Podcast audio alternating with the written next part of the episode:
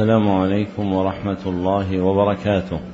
الحمد لله الذي جعل الحج مقاما للتعليم وهدى فيه من شاء من عباده إلى الدين القويم. وأشهد أن لا إله إلا الله وحده لا شريك له.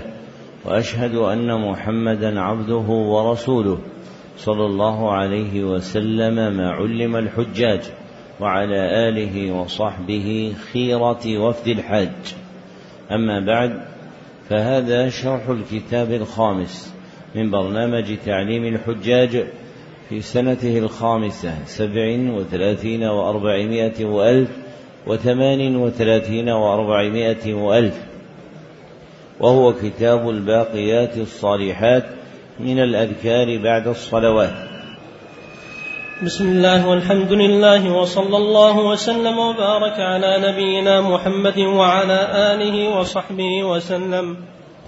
اللهم اغفر لي ولشيخي وللحاضرين وللجميع المسلمين يا رب العالمين.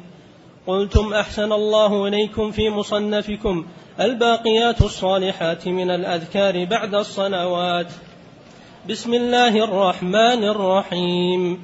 من السنن النبوية الأذكار التي تقال بعد الصلوات إذا سلم المصلي وهي نوعان. ابتدأ المصنف وفقه الله كتابه بالبسملة مقتصرا عليها اتباعا للوارد في السنة النبوية في مراسلاته صلى الله عليه وسلم ومكاتباته إلى الملوك. ثم ذكر أن من السنن النبوية الأذكار التي تقال بعد الصلوات إذا سلم المصلي واسم السنة إذا أطلق يراد به سنة النبي صلى الله عليه وسلم وسنته صلى الله عليه وسلم لها معنيان شرعا. أحدهما معنى عام وهو الدين الذي جاء به النبي صلى الله عليه وسلم. فإنه يسمى السنة.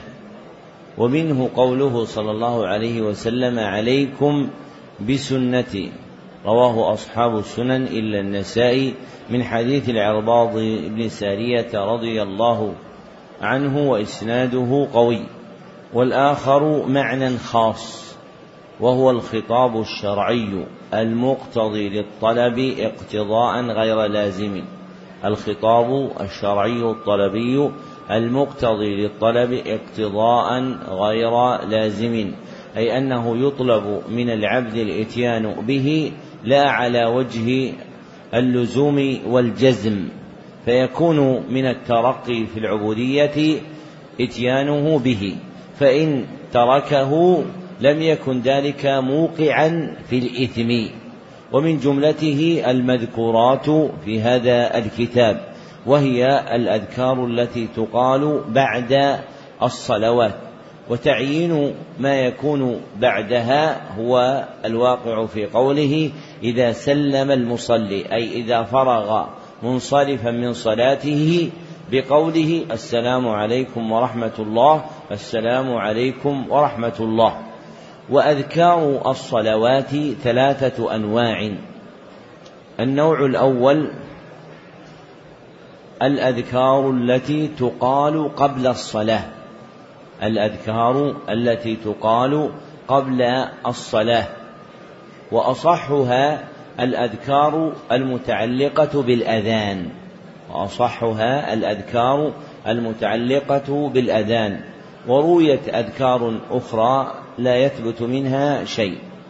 وثانيها الأذكار التي تكون في الصلاة مما يقوله العبد في ركوعه وسجوده وتشهده وهو أكثر أنواع أذكار الصلاة. وثالثها الأذكار التي تكون بعد الصلاة وهي الأذكار التي يأتي بها العبد بعد فراغه من الصلاة بالسلام وهي المذكورة في هذه الرسالة. نعم. أحسن الله إليكم. قلتم حفظكم الله تعالى وهي نوعان. النوع الأول الأذكار التي تقال دبر الصلوات الخمس المفروضة وهي ذكر المصنف وفقه الله أن الأذكار التي تقال بعد السلام إذا فرغ العبد من صلاته نوعان. أحدهما ذكر يختص بالصلوات الخمس المكتوبة والآخر ذكر يختص ببعض النوافل وهو الذي سيذكره لاحقا. فإنه قدم الأذكار التي تكون بعد الصلوات الخمس المكتوبة لأنها تتكرر في اليوم والليلة. نعم. أحسن الله إليكم. قلتم حفظكم الله تعالى وهي ستة أذكار. الإستغفار ثلاثا وأكمله أستغفر الله وأستغفر الله وأتوب إليه. وأدناه أستغفر الله. ذكر المصنف وفقه الله أن الأذكار التي تكون بعد الصلوات الخمس المكتوبة هي ستة أذكار. وذكر الأول منها فقال الاستغفار ثلاثا أي بأن يستغفر ثلاثا وأكمله أستغفر الله وأتوب إليه وأدناه أستغفر الله. لما ثبت في صحيح مسلم من حديث ثوبان رضي الله عنه أنه قال كان رسول الله صلى الله عليه وسلم إذا انصرف من صلاته استغفر ثلاثا.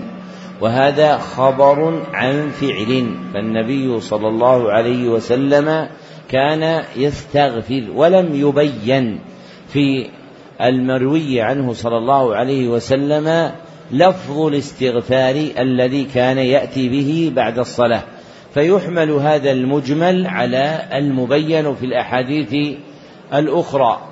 وأكمل ما استغفر به النبي صلى الله عليه وسلم هو قوله أستغفر الله وأتوب إليه. فهو الاستغفار الذي لزمه في آخر عمره بعد نزول سورة النصر كما صح هذا عن عائشة في الصحيح. فإذا جاء به جاء بالأكمل. ولو أنه اقتصر على قول أستغفر الله لكان محققا ما كان النبي صلى الله عليه وسلم يأتي به من الاستغفار. فأدنى الاستغفار أن تقول أستغفر الله وأكمله أن تقول أستغفر الله وأتوب إليه. ولم يختلف الفقهاء أن للعبد أن يستغفر ها هنا بأي صيغة لكن الموافق للسنة فيما يظهر هو الإتيان بالأكمل. وإن اقتصر على قول أستغفر الله كان ذلك فعلا للاستغفار. نعم. أحسن الله إليكم. قلتم حفظكم الله تعالى. اللهم أنت السلام ومنك السلام. تباركت يا ذا الجلال والإكرام. مرة واحدة. هذا هو النوع الثاني من الأذكار التي تقال دبر الصلوات الخمس المفروضة. أن يقول العبد اللهم أنت السلام ومنك السلام تباركت يا ذا الجلال والإكرام. لما رواه مسلم في صحيحه من حديث ثوبان أن النبي صلى الله عليه وسلم كان إذا انصرف من صلاته استغفر ثلاثا.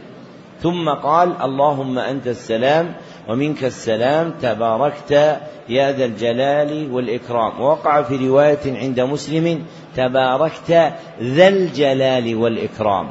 وكلاهما صحيحة رواية وأجلوهما من جهة الدراية. أيهم أجل؟ تباركت يا ذا الجلال والإكرام أو تباركت ذا الجلال والإكرام. من الجواب؟ يا ذا الجلال والإكرام. والأخ الذي قال زاء ليس الذكر زاء وإنما إيش؟ ذا الجلال. والإكرام. وأهل القرآن الذين عرفوا به من بلاد المسلمين ينبغي أن يحرصوا على اللسان العربي في كلامهم. فالأكمل منهما أن يقول يا ذا الجلال والإكرام لما فيه من زيادة المبنى التي تثمر زيادة في الأجر والثواب. التي تثمر زيادة في الأجر والثواب. ويقع في كلام الناس قولهم تباركت وتعاليت يا ذا الجلال والإكرام. وهذه الزيادة لم ترد عن النبي صلى الله عليه وسلم في هذا الذكر. ومنهم من يزيد أيضا أنه يقول اللهم أنت السلام ومنك السلام فحينا ربنا بالسلام. وهذه لم تقع أيضا في هذا الذكر وإنما وقعت في الذكر الذي يقال عند رؤية الكعبة إذا رفع العبد يديه صح هذا عن عمر عند الشافعي في كتاب الأم وأحمد في المسند بإسناد صحيح. وهذان الذكران الاستغفار وقول اللهم أنت السلام ومنك السلام تباركت يا ذا الجلال والإكرام هما الذكران المقدمان في فعله صلى الله عليه وسلم إذا سلم. لحديث ثوبان. فحديث ثوبان ظاهر أنه كان يأتي بهما إذا انصرف من صلاته أي إذا سلم. استغفر ثلاثا ثم قال اللهم أنت السلام إلى تمام ما تقدم. نعم. أحسن الله إليكم. قلتم حفظكم الله. لا إله إلا الله وحده لا شريك له. له الملك وله الحمد وهو على كل شيء قدير. اللهم لا مانع لما أعطيت ولا معطي لما منعت ولا ينفع ذا الجد منك الجد مرة واحدة. هذا هو النوع الثالث من الأذكار التي تقال دبر الصلوات الخمس المفروضة وهو قول لا إله إلا الله وحده لا شريك له له الملك وله الحمد وهو على كل شيء قدير. اللهم لا مانع لما أعطيت ولا معطي لما منعت ولا ينفع ذا الجد منك الجد. يأتي به العبد مرة واحدة. ثبت هذا عند البخاري ومسلم من حديث المغيرة بن شعبة رضي الله عنه أن النبي صلى الله عليه وسلم كان إذا فرغ من صلاته قال لا إله إلا الله فجاء بهذا الذكر. ووقع في رواية عند البخاري أنه يقولها ثلاث مرات وهي رواية شاذة. فالمحفوظ ما اتفق عليه البخاري ومسلم أنه يقولها مرة واحدة. ووقع عند بعض أصحاب السنن أنه يقولها بعد الفجر والمغرب عشر مرات وهذا غلط من بعض رواته. فإن العشر في هذا الذكر من أذكار الصباح والمساء وأخطأ فيها بعض الرواة فجعلوها من أذكار دبر صلاة الفجر والعصر وبين الفجر والمغرب وبينهما فرق. فأذكار دبر الصلاة شيء وأذكار الفجر الصباح والمساء شيء آخر. فصار هذا الذكر مرويا بعد الصلاة على ثلاثة وجوه. أحدها الإتيان به مرة واحدة وهذا عند البخاري ومسلم. وثانيها الإتيان به ثلاث مرات. وهذه رواية عند البخاري وهي شاذة. والثالث الإتيان بها عشر مرات بعد صلاة الفجر وصلاة المغرب وهي رواية ضعيفة غلط غلط فيها بعض الرواة. نعم. أحسن الله إليكم. قلتم حفظكم الله.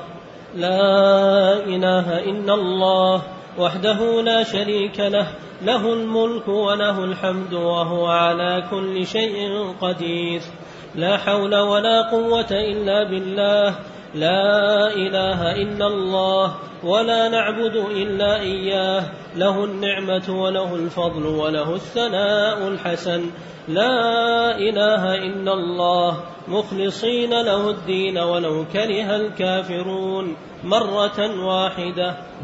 هذا هو النوع الرابع من الأذكار التي تقال في دبر الصلوات الخمس أن يقول العبد لا إله إلا الله وحده لا شريك له له الملك وله الحمد وهو على كل شيء قدير لا حول ولا قوة إلا بالله ولا نعبد إلا إياه له النعمة وله الفضل وله الثناء الحسن لا إله إلا الله مخلصين له الدين ولو كره الكافرون لحديث عائشة لحديث عبد الله بن الزبير رضي الله عنه أنه كان إذا سلم من صلاته كان يقول لا إله إلا الله وحده لا شريك له إلى تمام هذا الذكر ويذكر أن النبي صلى الله عليه وسلم كان يقوله في دبر كل صلاة. وهذا الذكر يشارك الذكر الثالث في الجملة الأولى وهي قوله لا إله إلا الله وحده لا شريك له له الملك وله الحمد وهو على كل شيء قدير. ثم يفترقان فيما بعده فذلك يكون بعده اللهم لا مانع لما أعطيت ولا معطي لما منعت إلى تمامه وهذا يكون بعده لا حول ولا قوة إلا بالله. ولأجل اجتماعهما في الجملتين ذهب جماعة من الفقهاء أن تلك الجملة المتقدمة في الذكر الثالث لا تعاد في الذكر الرابع فيكتفي بتلك الأولى ثم يقول بعد الثالث لا حول ولا قوة إلا بالله لا إله إلا الله إلى تمامه. عملا بتداخل الأعمال عملا بتداخل الأعمال. وهذا جائز بأن ينوي العبد هذا وهذا. ومنه أنكم في أسفاركم إذا جمعتم بين الصلاتين وأراد العبد أن يذكر آتيا بأذكار الصلاة فيأتي بها مرة أم مرتين؟ يعني واحد صلى الظهر والعصر قصرا وجمعا ويريد أن يأتي بالأذكار بعدها. كم مرة؟ مرة واحدة يأتي بها مرة واحدة ينوي بها الصلاتين ينوي بها الصلاتين كما أنه إذا أذن كم يؤذن؟ مرة واحدة ويقيم لكل صلاة فهذا يسمى تداخل الأعمال وهو جائز لكن السنة أن يأتي به تاما فالسنة أن تأتي بالذكر الثالث تاما ثم تأتي بالذكر الرابع بعده. فتكرر قول لا إله إلا الله وحده لا شريك له له الملك وله الحمد وهو على كل شيء قدير. نعم. أحسن الله إليكم. قلتم حفظكم الله تعالى التسبيح والتحميد والتكبير والتهليل وله خمس صفات. سبحان الله والحمد لله والله أكبر عشر مرات. سبحان الله والحمد لله والله أكبر. ولا إله إلا الله خمسا وعشرين مرة. سبحان الله والحمد لله والله أكبر. ثلاثا وثلاثين مرة. بلا تمام للمئة. سبحان الله والحمد لله والله أكبر. ثلاثا وثلاثين مرة. ويقول تمام المئة. الله أكبر.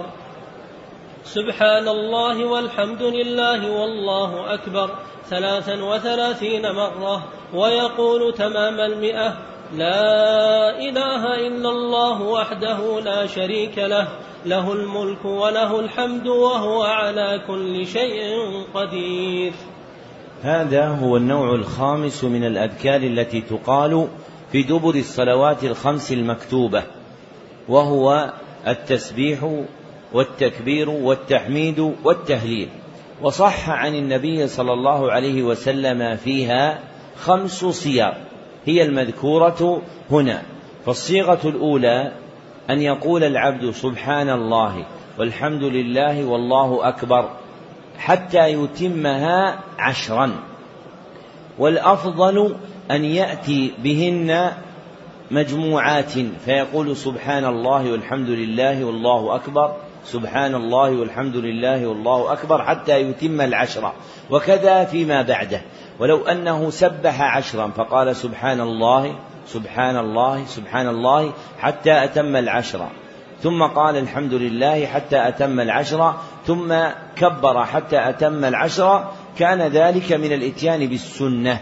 لكن الأول وهو الجمع أكمل من الإفراد. لماذا؟ لماذا الجمع أكمل من الإفراد؟ زيادة المبنى بالواو.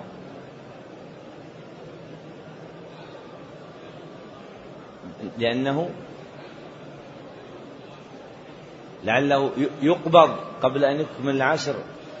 سيكتبها الله له عشرا.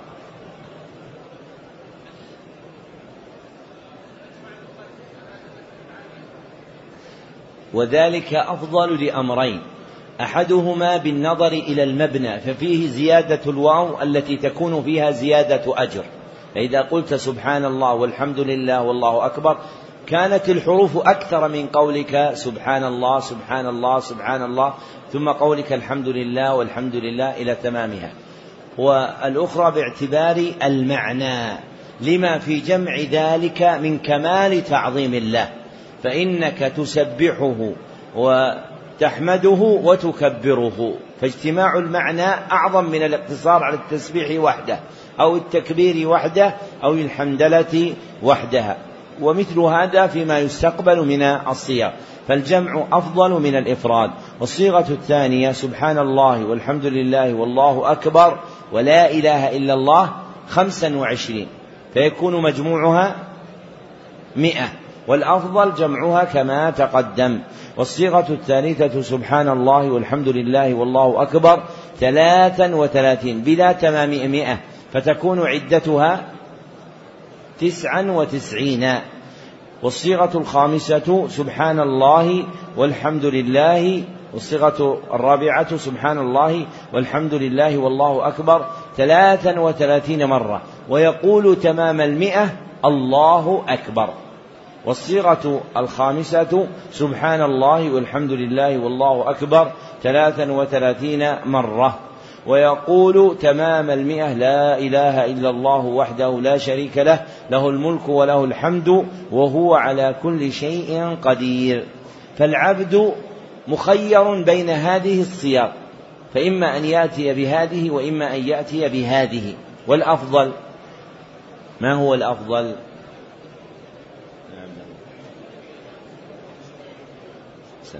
والأفضل هو التنويع بينها.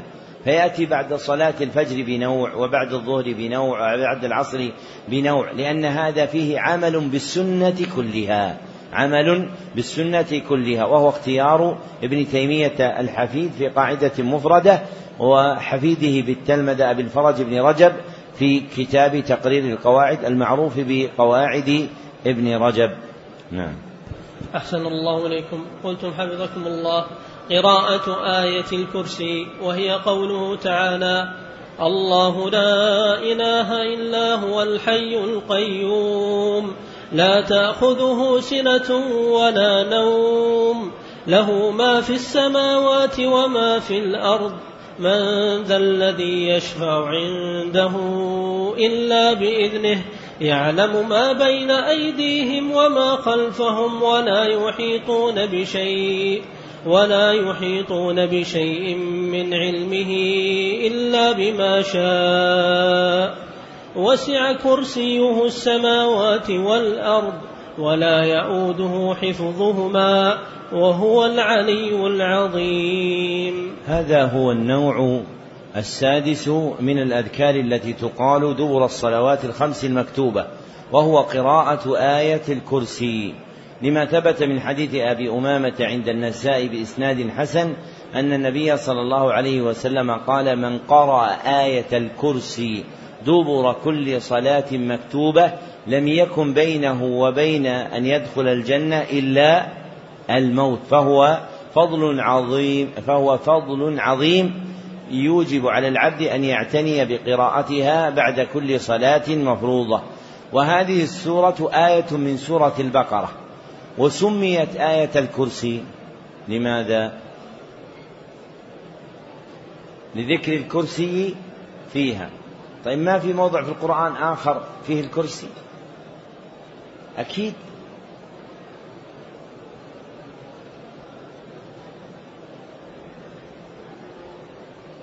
ما الجواب؟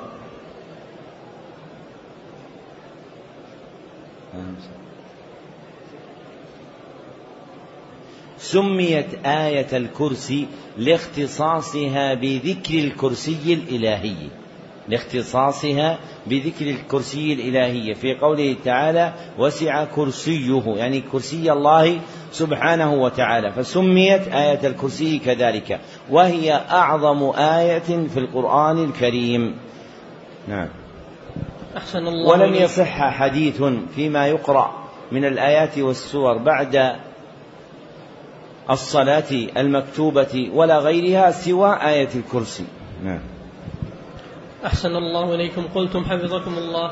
والسنة أن يجهر المصلي بهذه الأذكار كلها إلا آية الكرسي فيقرأها سرا. ذكر المصنف وفقه الله أن السنة فيما تقدم من الأذكار الجهر بها عند كل صلاة لما جاء عند البخاري عن ابن عباس رضي الله عنه أنه قال كان رفع الصوت بالذكر بعد الصلاة على عهد رسول الله صلى الله عليه وسلم وهو اختيار جماعة من المحققين منهم ابن تيمية الحفيد وابن رجب في آخرين. فالسنة أن يجهر بها إلا آية الكرسي فيقرأها سرا لإجماع أهل العلم على ذلك. فأهل العلم مختلفون في الأذكار التي ليست قراءة آية. بعد الصلاة فمنهم من يقول بالجهر ومنهم من يقول بالإسرار. وأما قراءة آية الكرسي فلا قائل بالجهر بها. طيب ما الفرق بين الجهر والإسرار؟ إيش الفرق بين الجهر والإسرار؟ ما الجواب؟ إيش؟ صوت مرتفع. والإسرار؟ صوت منخفض يقول الأخ بصوت منخفض. هذه ما تؤدي المعنى. حركتك لا تؤدي المعنى. لابد من عبارة مؤدية للمعنى. ها. ها.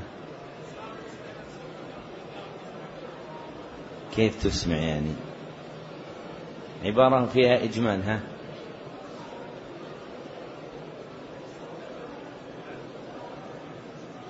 رفع الصوت.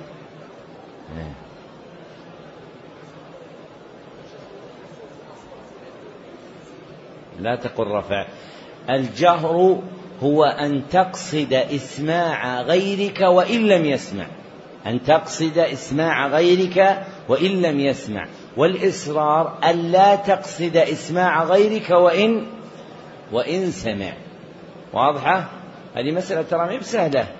ابن دقيق العيد من أذكياء علماء مصر في القرن الثامن كان يقول لا أعلم الفرق بين الجهر والإسرار لغموض المسألة. ولذلك الذي قال الرفع هذا غلط. الرفع قدر زائد عن الجهر. ولذلك ما جاء في حديث أفضل الحج العج والتج. وفسر أن العج هو رفع الصوت وإن كان فيه ضعف لكن صح عن الصحابة. رفع الصوت بالتلبية. فليس المقصود رفع الصوت الجهر بل قدر زائد عن الجهر. قدر زائد عن الجهر يعني فوق ذلك. فهو مبالغة في رفع الصوت. هذا هو إعلاء الصوت يعني أن تبالغ في ذلك. نعم. أحسن الله إليكم. قلتم حفظكم الله. تنبيه لا يلزم ترتيبها كما ذكر. فيما عدا الأول والثاني وغايته الإعانة على حفظها. تنبيه آخر. وقت أذكار كل صلاة بعدها إلى خروج وقتها. ومن اعتادها فنسيها أو شغل عنها بلا تفريط حتى خرج وقتها. قالها بعده.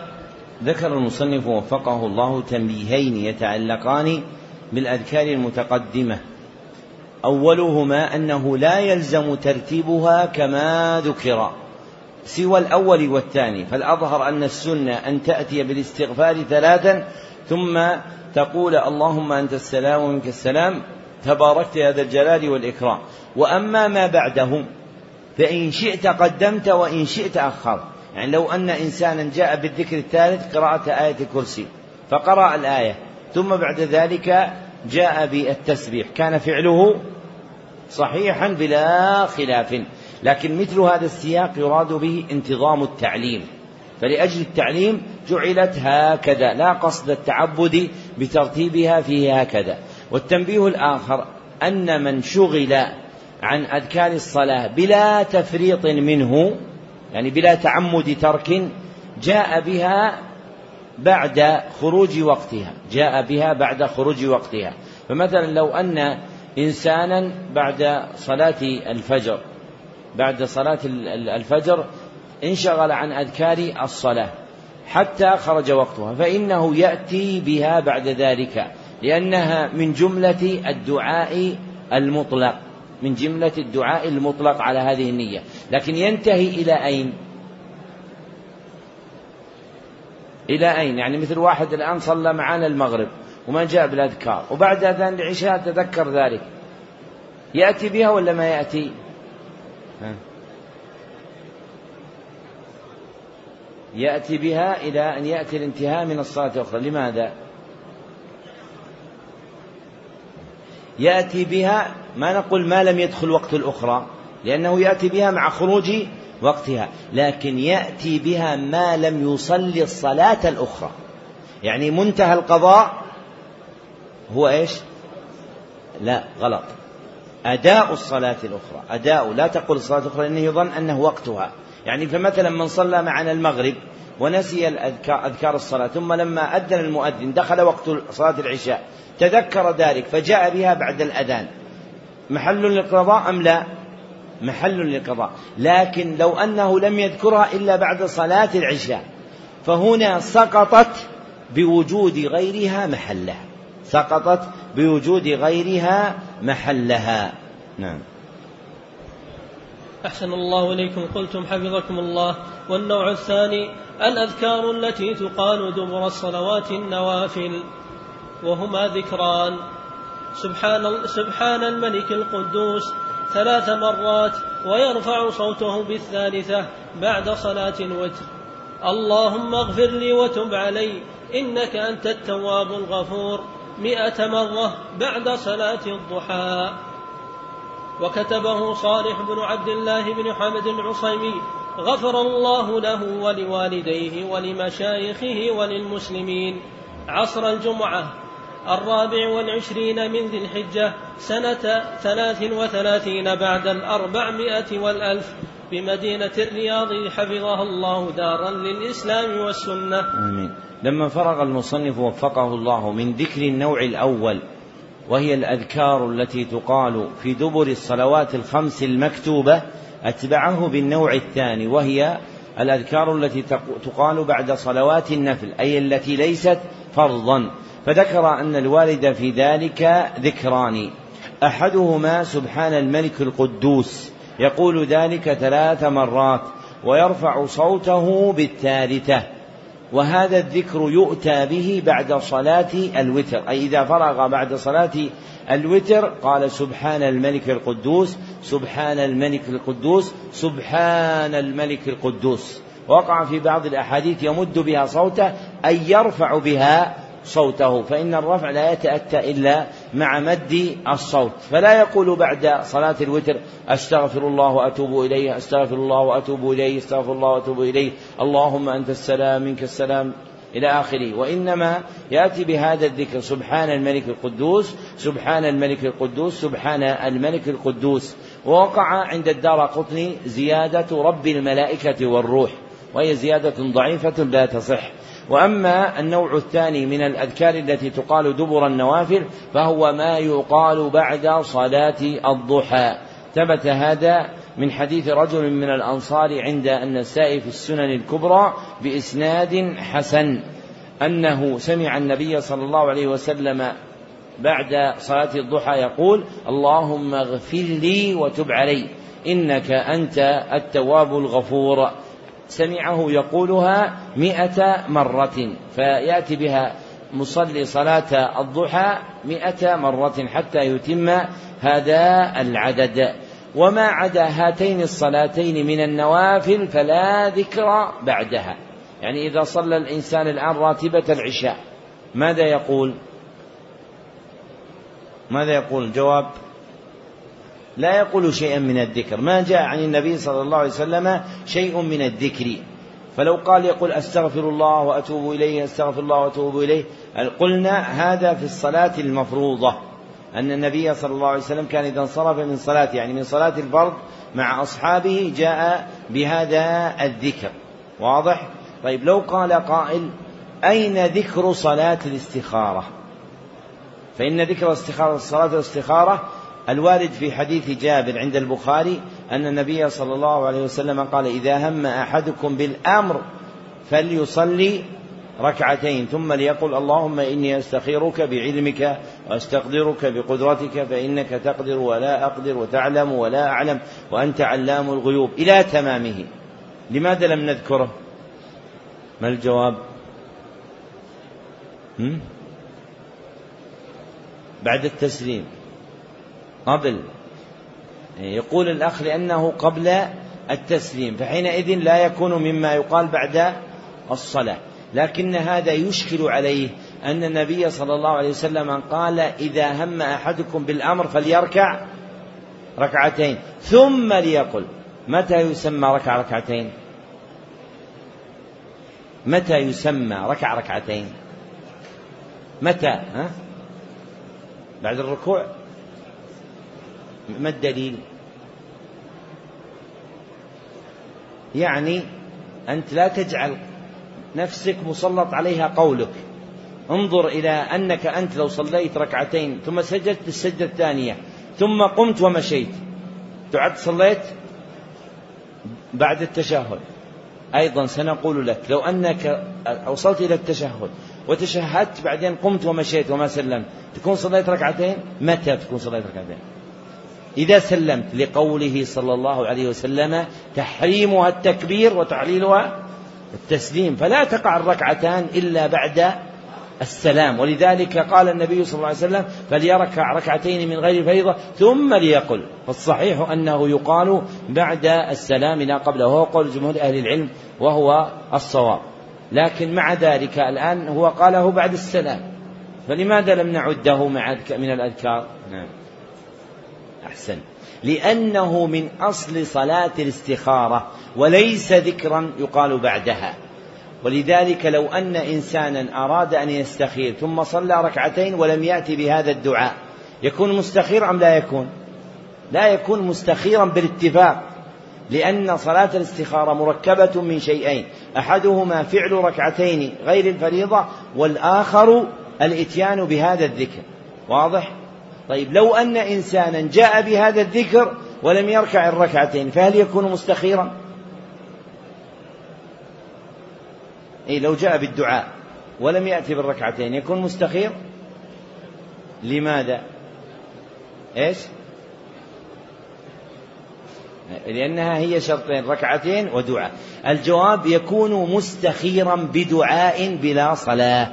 فلك أن تستخير الله بالدعاء فقط. وثبت هذا عن جماعة من السلف أن يقول العبد اللهم خر لي واختر لي أو اللهم اكتب لي الخيرة من أمري. فهذا من جنس الدعاء العام. وإذا دعا مستخيرا بهذا الدعاء الوارد كان ذلك جائزا. فالاستخارة الشرعية نوعان. إحداهما استخارة تكون جامعة بين صلاة ودعاء وهذه هي الكاملة. استخارة جامعة بين صلاة ودعاء. وهذه هي الكاملة وهي صلاة الاستخارة المعروفة. والآخر استخارة جائزة وهي إيش؟ الدعاء بأي صيغة؟ الدعاء بأي صيغة. أما الركعتان بلا دعاء فهذا لا يعد يعد لا يعد استخارة. ومنفعة معرفة هذا ومنفعة معرفة هذا أنه قد يضيق على الإنسان الوقت.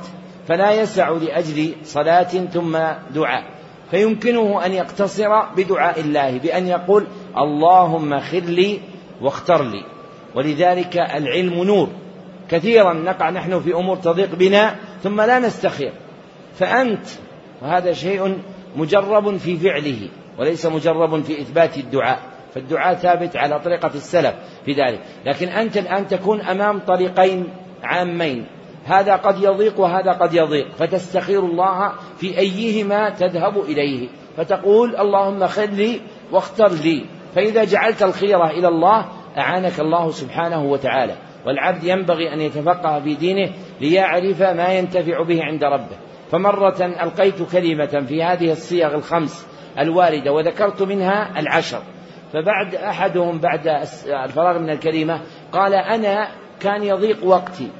لأني عندي شغل فأقوم بعد الصلاة ولو أعلم أن هناك عشر لجئت بها ثم ذهبت إلى شغلي. شفت كيف كان يفرط في ذكر الصلاة؟ قلت له بل كان يمكنك أن تأتي بها وأنت في السيارة.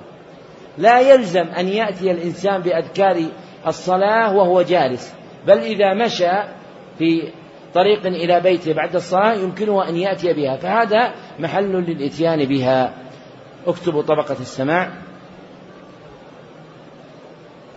سمع علي جميع الباقيات الصالحات بقراءة غيره يكتب اسمه تاما صاحبنا فلان بن فلان فتم له ذلك في مجلس واحد وأجزت له روايته.